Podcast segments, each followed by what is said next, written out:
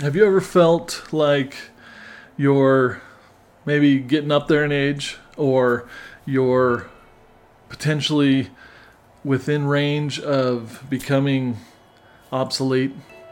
If that's something that you are experiencing or have experienced, then let me tell you, you're at the right place because today's episode, we're gonna we're gonna dig in a little deeper. We're gonna talk about things uh, that you know I've experienced, and maybe it'll help you out. So stay right here.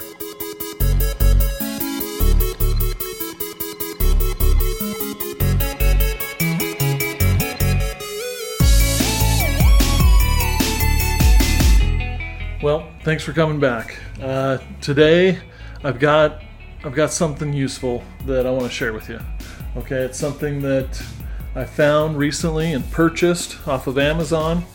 It's uh, it's camouflage, so you know it's tough. It looks like a gun. It comes with multiple different attachments as well, um, but uh, you know just keep this long guy on there.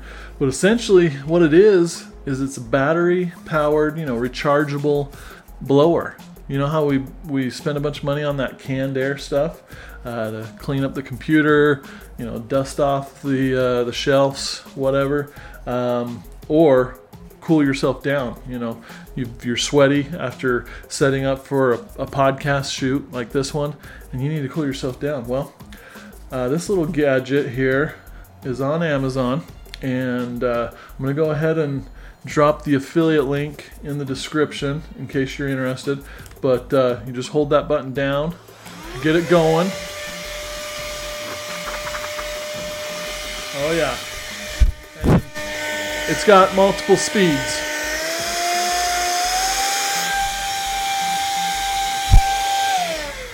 Trust me, it's powerful. You know, it may need a little bit of a charge, but uh, you know, dust is no match for that little guy. So if you want to, you know, save the environment, uh, prevent the mishap of your child getting a hold of that canned air and for some reason huffing it and becoming addicted and going on some kind of crazy rampage, then uh, that's uh, that's what you want to get. So, you know, I find things that help me out with work or otherwise. I'm gonna go ahead and share them.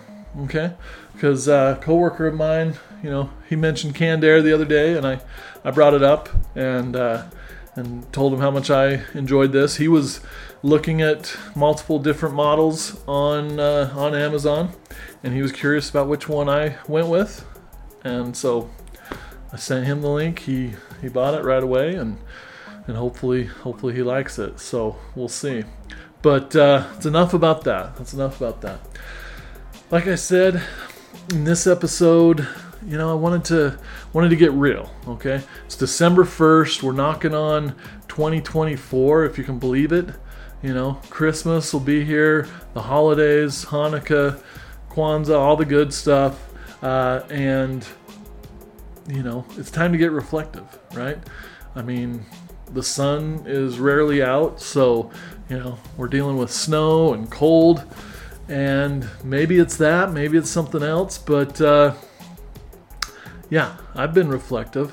I don't know about you. Do you ever go through these times where you're like, you turn around and you notice that all of your peers are like 10 years younger than you, uh, or 20 in some crazy cases, and you think, what happened? You know, I remember my first legit design job, and man, I I would have done it for free. Don't tell them that. I needed to provide for a, a, a small family at the time, but uh, it was it was that awesome to go from blue collar manual labor to just working in front of a beautiful Mac computer and being in Photoshop or Flash at the time or Illustrator whatever. It just uh, it was amazing, and I'm like, am I am I seriously doing this? Getting paid for it? You know, and just prior to that, I had ventured off on my own. You know, after dropping out of college because of uh, juggling too many things, got in a car accident. It's a whole thing, but. Uh, and and I and I knew I didn't want to be doing the, you know, the blue collar thing forever. I wanted to be able to leverage my God given skillage, okay, um, something that I thought I had at the time, and may, maybe I did in some areas, but certainly weak in the design department. I could draw, you know, that was about it. But uh, long story short, you know, so yeah, failed attempt at, at uh, freelancing, first real design job at a legit studio, you know, 20 person team or so.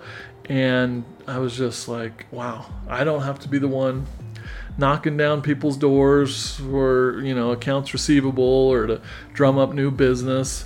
I didn't even know what in the heck I was doing. I was, you know, I've talked about it before on this program, but just lost with, uh, you know, what to do.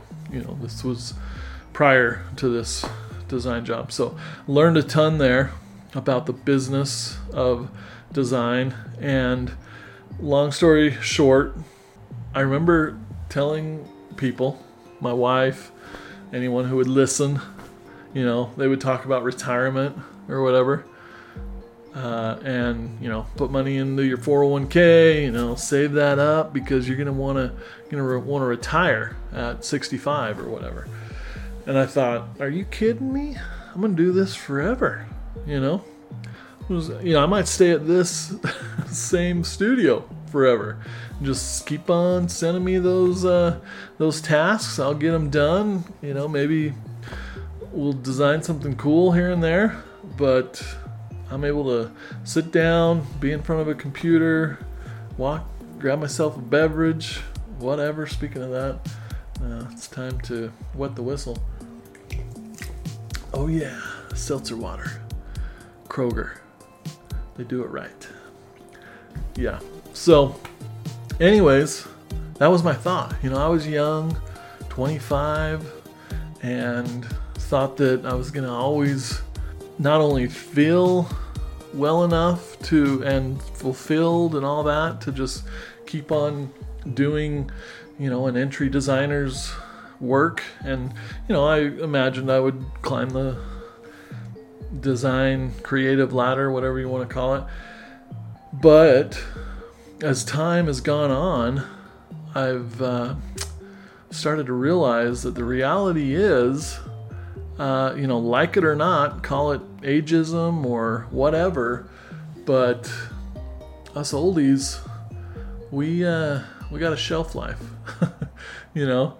Um, I, yeah, you can i'm at a loss here. I you know i i don't want it to be true. I, I think there's definitely value that that we can bring as we age and there's different tiers you know. There, there are things that are that only experience can provide all those things but it's not it's not a given is, is what i'm trying to say. And so rather than have all my eggs in, in one basket in my employer's basket essentially. I'm at at their you know their whim. No that's not the term. I'm at their disposal. Yeah their disposal. I mean think about that. That's that's what happens especially in the current market where you know you see a design job pop up and boom 700 applicants you know you go back a year and a half, two years ago, and there would be like maybe 40 or 100 if it was a really big um, job. But people were in demand in the tech space and in the creative field. You wouldn't be too off base if you thought that uh, it would always be like that. At least that, that was the thinking. But here we are. It's a tighter market. You know, layoffs abound. You know, uncertainty is on the horizon. Uh, you know, there's so many different variables that play into it, right? With the world. Um, yeah, I could could get political, but we're not gonna, okay? Because that's not the kind of show we're running here, all right? So, suffice to say, you're gonna diversify your eggs, right? Rather than having all those eggs in the employer basket, you want to work harder on yourself than you do your job.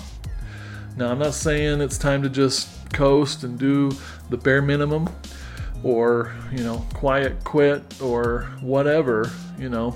I mean, there's ethics involved here. You're getting paid. You want to provide value and and that means you know putting 100% of yourself into it while you're on the clock and you know I've always got you know part of my brain working like when I'm consuming media or seeing things out there in the world like how can I leverage this for my day job and uh, not to mention my side hustle or whatever and so yeah that is kind of where I'm at.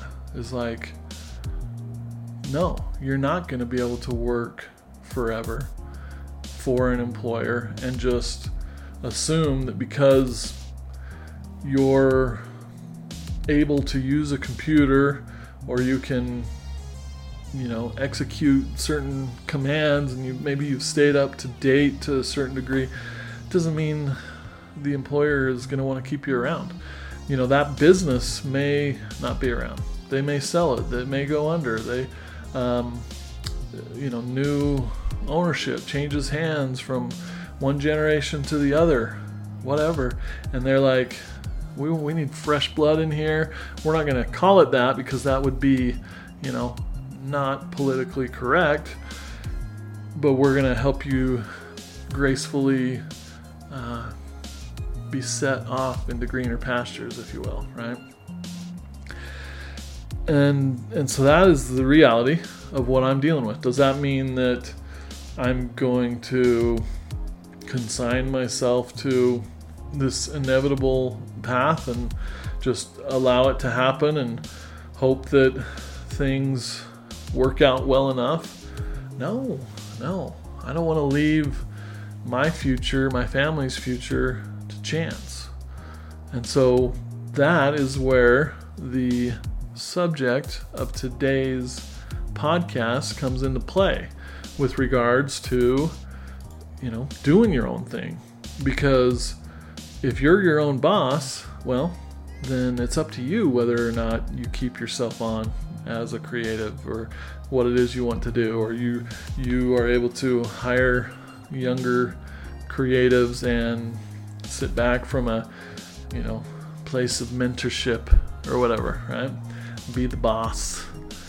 Um, but like I kind of alluded to, tain't easy, right? You go, uh, you go back to the year 2004, 2005 when I was doing my freelance thing straight out of blue collar land and crashed and burned, you know, and and just a few little things, if I would have known them, would have made all the difference, you know, and I've hit on these before and I'll hit on them again because they're that important. You know, for one, scoping, you know, scoping projects, just knowing how to set those expectations for your client. It's huge. And knowing how to communicate, you know, what's included. If you're creating a brochure, are the stock photos included? Have you worked that into the price? Or is that an upcharge? You know, and how many are included? Because if you're having to fork out on the low end 10, 20 bucks a piece, or on the high end, five, six hundred bucks a piece, then you better for darn sure make sure you know um, and your client knows, more importantly, what is or what is not included. Okay, so that's the thing that really bit me hard. And then just, you know, standard business practices in general. Not that you need an MBA for it, but just the fact that, you know, barely paying your bills or going month to month and, and skirting by is not the definition of a successful business, a business that's going to be there tomorrow, a year from now, whatever. You know, so you, you got to bake in those margins, those profits, so that you're you're always growing. You're putting money away. You're um, able to invest in equipment, in talent, whatever. Just have that nest egg there for your business, so that as always seems to happen when you hit a lean month or quarter or whatever, you'll have that money to lean on. And you know, you'll have a set list of things that you can do to help, you know, keep circulating the the leads and keeping that uh, biz dev going. Okay, so that's kind of a primer. But to bring a little bit of structure to this, I'm going to invoke the knowledge of a true expert in the field of marketing and creative and professional services in general, Mr. Seth Godin. And I wish I could say, hey, Seth, hop on the mic. Welcome as a guest. He's not. but I have read a couple of his books, a few of his books, and my favorite is called The Practice Shipping Creative Work. So I've, I've read it once all the way through. I've, you know, referred to it multiple times. I'm always super energized and excited about the future when I, you know, consume the the knowledge that that is there in. And you know, I think a while back I did an episode on the same book from this podcast. So you know, check that out.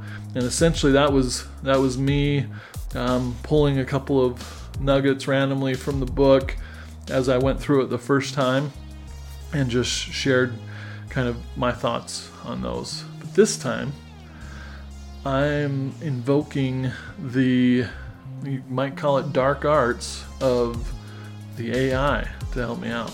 So I, you know, told Mr. ChatGPT, hey, you're an expert in all things Seth Godin, blah, blah, blah. His book, you know, shipping creative work, the practice, whatever. Um, you know, from this perspective, from someone who is looking to start their own practice, their own freelance business, one man show, or something bigger, you know, with that lens, Mr. ChatGPT, what would you say are the top 10 most important uh, steps, essentially, or, or learnings from that? And so that is what I have to share. So, you know, obviously, if you have access to ChatGPT, you can do that yourself. Um, you can just kind of say, hey, I don't need this. I'm checking out. I'm going to do this myself. But uh, I will warn you, you won't get the pleasure of hearing what I have to say about it, right?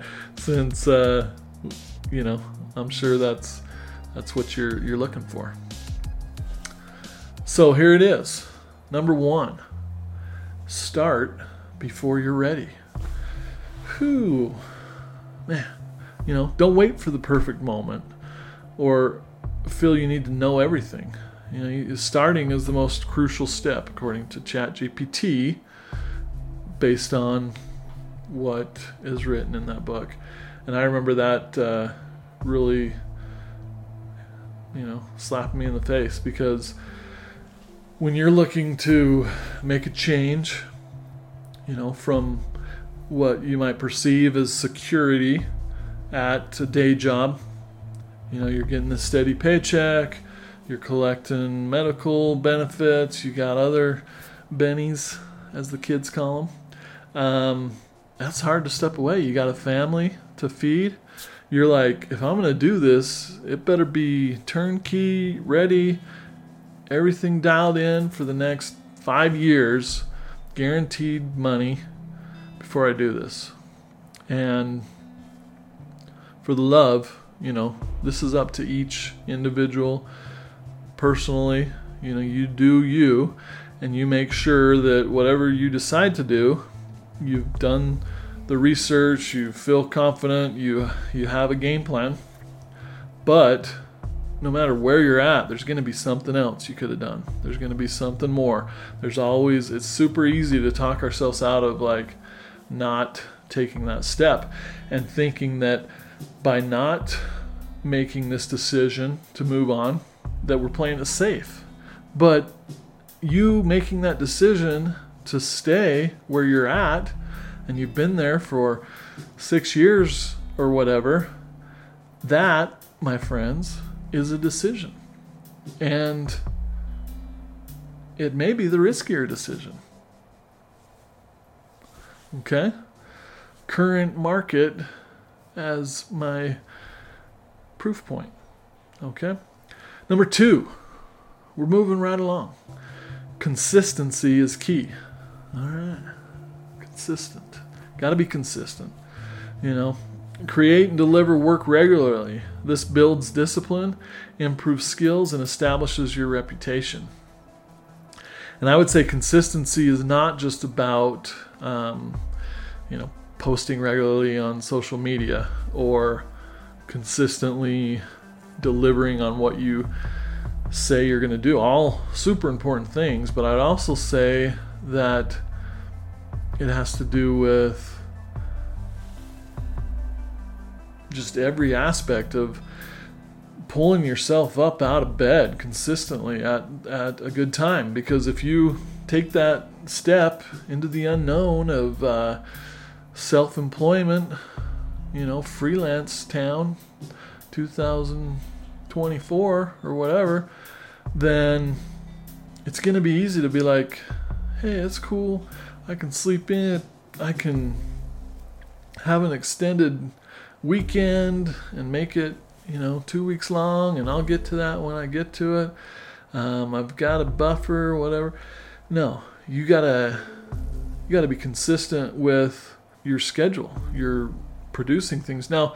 You may decide that, hey, you do your best work from 10 p.m. to 3 a.m. You know, I don't know if I recommend that, especially if you're going to have some type of customer facing relations with clients and whatnot. But uh, but hey, if that works, you do you. Make that work. But uh, consistency. So that's number two. Number three, focus on process, not outcome. Concentrate on your work method rather than observing or obsessing over the success of each project.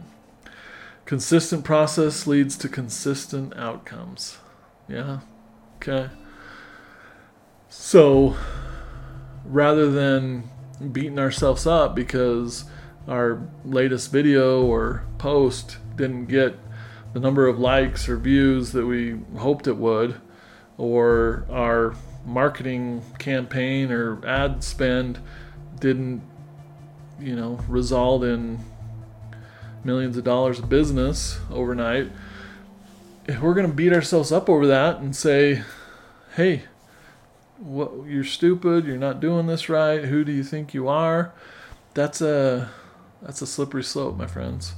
And a lot of times there's just little changes that we can make. We can dial in. We can be like, okay, how can I make this process a little a little more smooth?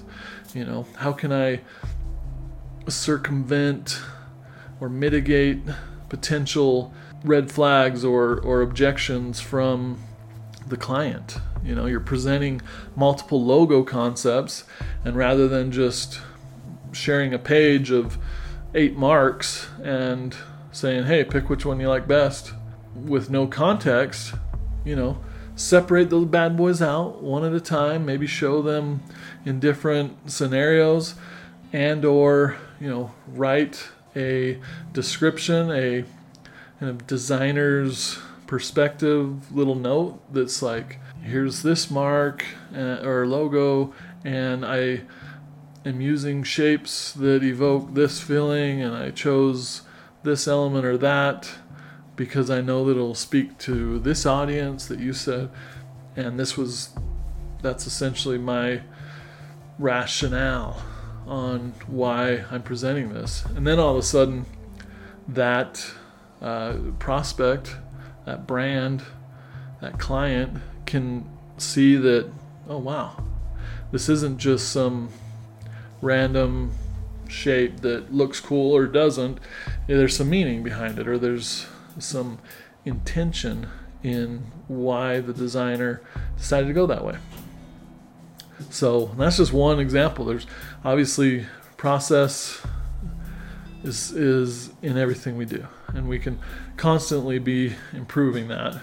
And I think to me, what's equally as important is that that second part, the not focusing on the outcome, because you're going to be anxious, you're going to be hypercritical in general when you're when you're on your own, when you're the boss, when you're taking on this big thing. And if you can get yourself to get out of your own head and focus on the process, trusting the process. It's going to be huge. Number four, seek feedback, not reassurance. You know, constructive criticism helps you grow, reassurance only comforts but doesn't contribute to improvement. So that's great. And it's not easy, especially in this day and age where we're all about tolerance and not hurting anybody's feelings and not even having to pick up the phone. We can just text.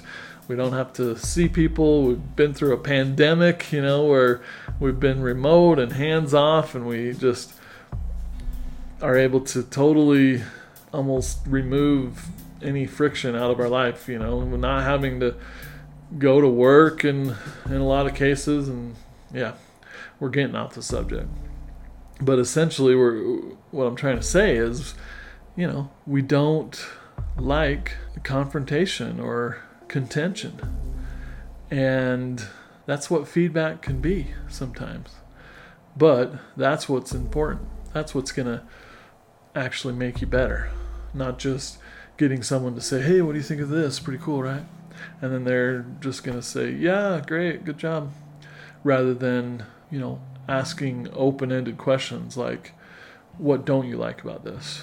Or how can I improve this? That's number four. Now, number five, Cinco de Five embrace failure as learning. So that goes hand in hand with what we were just talking about. Number four, you know, every time we get that kind of hurtful feedback, that radical candor, whatever, that gives us an opportunity to admit that, hey, we're not perfect. There is room for improvement. I'm going to accept this failure in my, you know, process or personality or skills or whatever, and I'm going to make it better. Every setback, it says, is a step towards mastery. Learn from failures rather than fearing them. You know what? If you haven't done it in a little while, here we are halfway through, go ahead and get yourself a cold, sparkling water, seltzer water. Zero calories, zero flavoring, just that tasty, tasty, hard sparkle. And when I say hard, I'm not talking alcohol. I'm talking cold, hard tastiness. Ah, feel the burn. I love it. Here we go. Number six ship it. Don't get bogged down in perfectionism. Number six says you got to ship it. Complete your projects and put them out there. Done is better than perfect. Love it. So the act of just getting something out the door, bringing something to completion, is so critical to what we do. You know, I'm guilty of it. I think it's human nature to get an idea, you know, that initial 50%, even 90% is fun and exciting. And then you start to hit hit up against some resistance. It gets hard. You realize that here I am at a point where it's not fun anymore because I'm you know, if you're working on a drawing and you're trying to make it realistic, you know, you've had fun kind of capturing the likeness of a person or a place or a thing or whatever.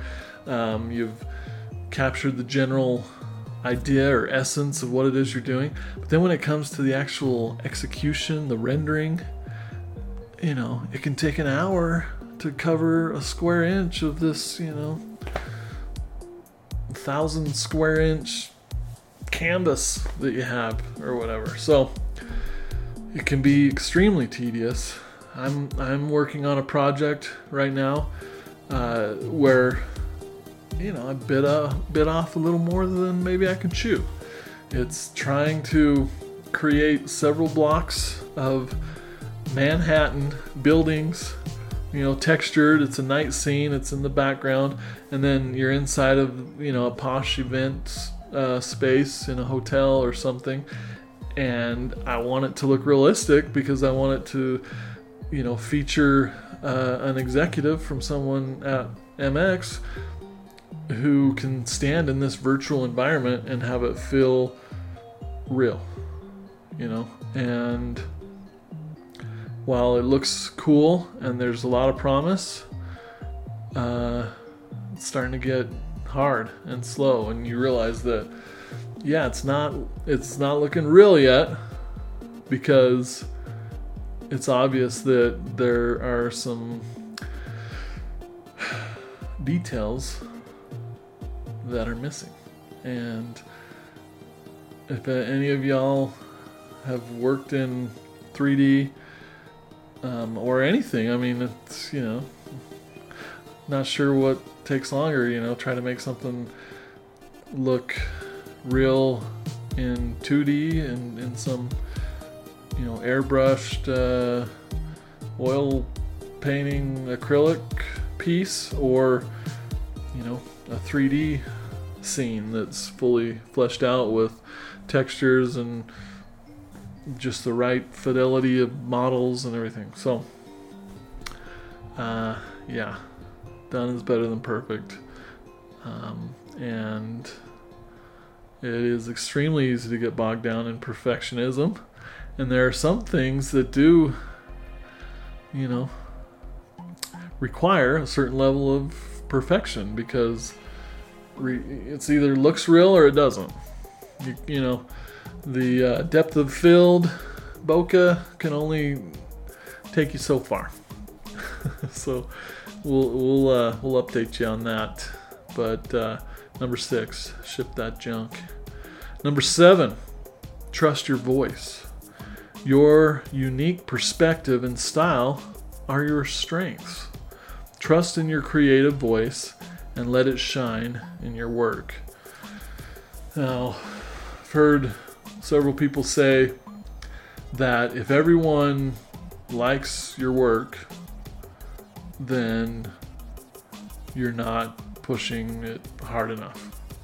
You know, real art is uh, polarizing. You know, there's going to be some that absolutely love it and are just over the moon, crazy psycho over it, and then there's going to be others that are just hate it. You know, I look at uh, some of the current design trends, which are a resurrection of you know past design trends from the 90s, and, and that was probably, you know, something that started in the 70s or 60s even, but it's this, uh, look it up, it's brutalism, brutalist, brutalism art style, where it's like intentionally bad and jarring, and the colors are not harmonious, the graphics are um, intentionally low res or uh, you know elements are cut out, but it does convey some sense of kind of disorder and irreverence and grunge and excitement and you know stick it to the man type of an attitude. So case in point, if you've uh, if you've checked your Spotify lately, here it is the end of the year, and you've got your Spotify Wrapped or whatever, and it's a little video that takes you through. You know, that's an example of brutalist brutalism design where you'll, you'll see what I'm talking about but it's just these crazy colors but guess what? It's the trend. It's a trend. I'm let's just say it doesn't come natural for me to produce that kind of work but I do appreciate it more than I ever have before because there is some intention there so and you know that was just one example but if that's what everyone's doing, right, then that's not your unique voice. So, what is it that makes you different? You know, how can you take your vision of the world or how you see things and put it out there, ship it, and expect and hope that others will see it as well? And so, that's a, that's a real way to differentiate. You know, we can say niche down niche down. However, I think niche is what people, what the kids are saying. And, and you might think, oh, that just means I got to pick one thing. But really, according to Gary Vee, and I agree with him, is that your niche is you. You know, if you are uh, a poetry loving, ballet enthusiast, monster truck loving snowboarder, who happens to like to draw with crayons, you pull that all together somehow, and that's your lens on the world, and that's how you see things. Share that unique perspective with your audience. And there's going to be another group of uh, monster truck balleters, whatever you want to call them, that are going to dig that as well. Whew, we're just cruising right along. We got number eight. According to Seth Godin, um, abridged by ChatGPT, uh, for you're looking to go out on your own and start your own practice. So number eight is generosity in your work. Create with the intention to add value and make a difference. This mindset often leads to more fulfilling and impactful work. Yeah, I can hear that. You know, how can you tell your story or help a cause or, um, you know, really look to move a, a medium forward? You know, we're we've been in the web world for uh, uh decades now, and we're entering a new chapter of mixed reality with Apple's new headset coming out and uh, the Oculus. No, it's not Oculus. Meta Quest 3 pass through action and what have you. How can you really push the boundaries? You know, what what are those experiences that not everyone else is thinking about? But uh, you're being generous and you're taking the time to do it. Uh, you know, that's my perspective. You tell me where I'm wrong here. I'm not. I'm just. This is just one dude's opinion. Number nine. Number nine. One away from the last one. Practice empathy. Understanding your client's needs and perspectives is crucial in delivering work that resonates and satisfies. So, one way you might look at that is even though I've got my own voice and I'm trying to maybe apply my style or impose might be a better way of saying it impose my style on my client's project unless that is a brand fit then maybe you're not being empathetic to the audience to the needs of the brand. You're more concerned with just being able to create something that you're going to have fun with and you want to put in your portfolio. Now, that's not to say that that's bad, but it all comes down to kind of what I talked about in the beginning stuff that isn't on this list here uh, with regards to setting those expectations, ensuring that the client knows that, hey, you're engaging with me. This is the style I work in. These are the types of brands that usually mesh the best and where my work is going to be a good fit. you know, otherwise, if, if you're, you know, interested in playing the role of the, the chameleon, which is another early episode of the podcast, check that out, where you've learned the skills of appreciating different design styles and being able to emulate those or you know not just straight rip it off but say okay i'm going to leverage something that is more feminine that isn't necessarily what i normally do but for one reason or the other they came to me a dude and i'm going to get in touch with my fem- feminine side so i can do this but i'm also going to you know care about it enough to really understand that audience and what makes them tick. I'm, I'm not just going to rely on my perspective of it.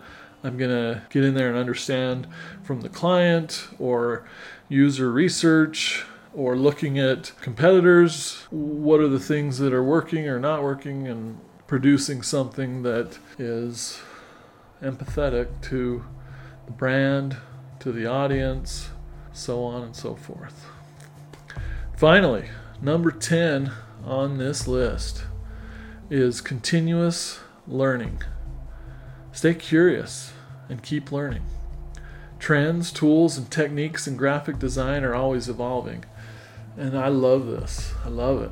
You know, we all kind of at different times and you know find a design style, illustration style, and an aesthetic, if I can say that word correctly, that we just really like or uh, resonate with. And it's easy to just be like, yeah, that's the go to solution for this problem.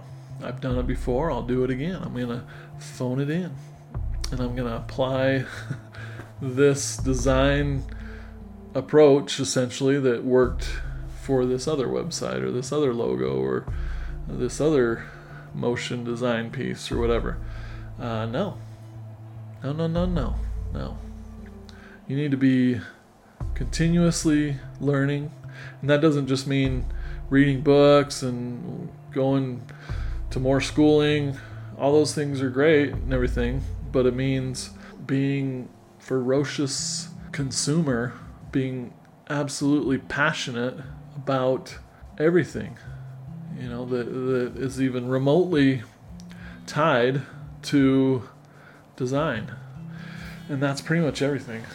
And like I've stressed in the past, you know, if you want to be a better designer, a better illustrator, uh, motionographer, motion designer, whatever the terms are that they're using these days, um, and you're just looking at what has been done or what's currently being done, then you know chances are you're gonna of be a copycat. Sure, you might take some from one thing and some from another and mesh it together, and that's definitely definitely a step in the right direction.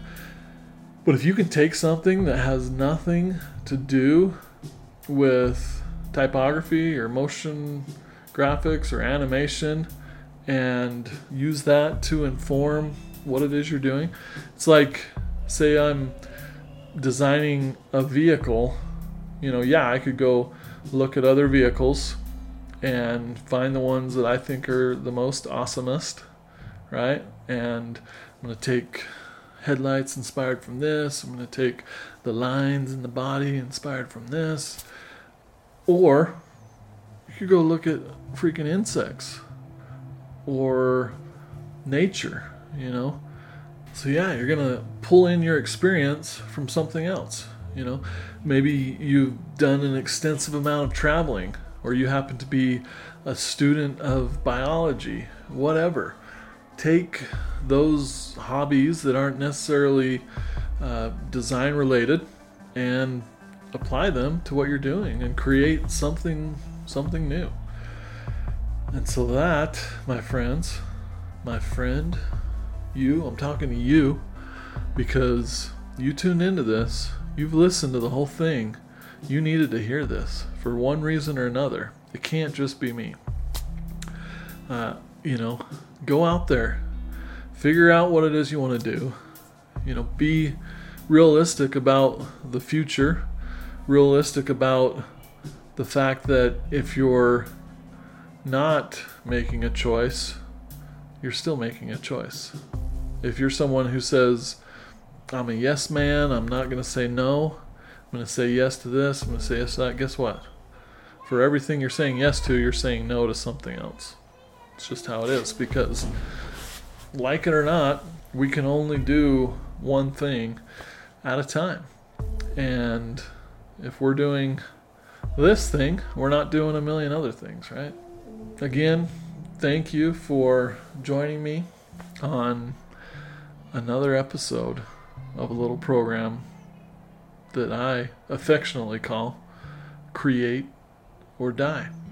So until next time, my friends, keep on creating. And I'll say it again create or die.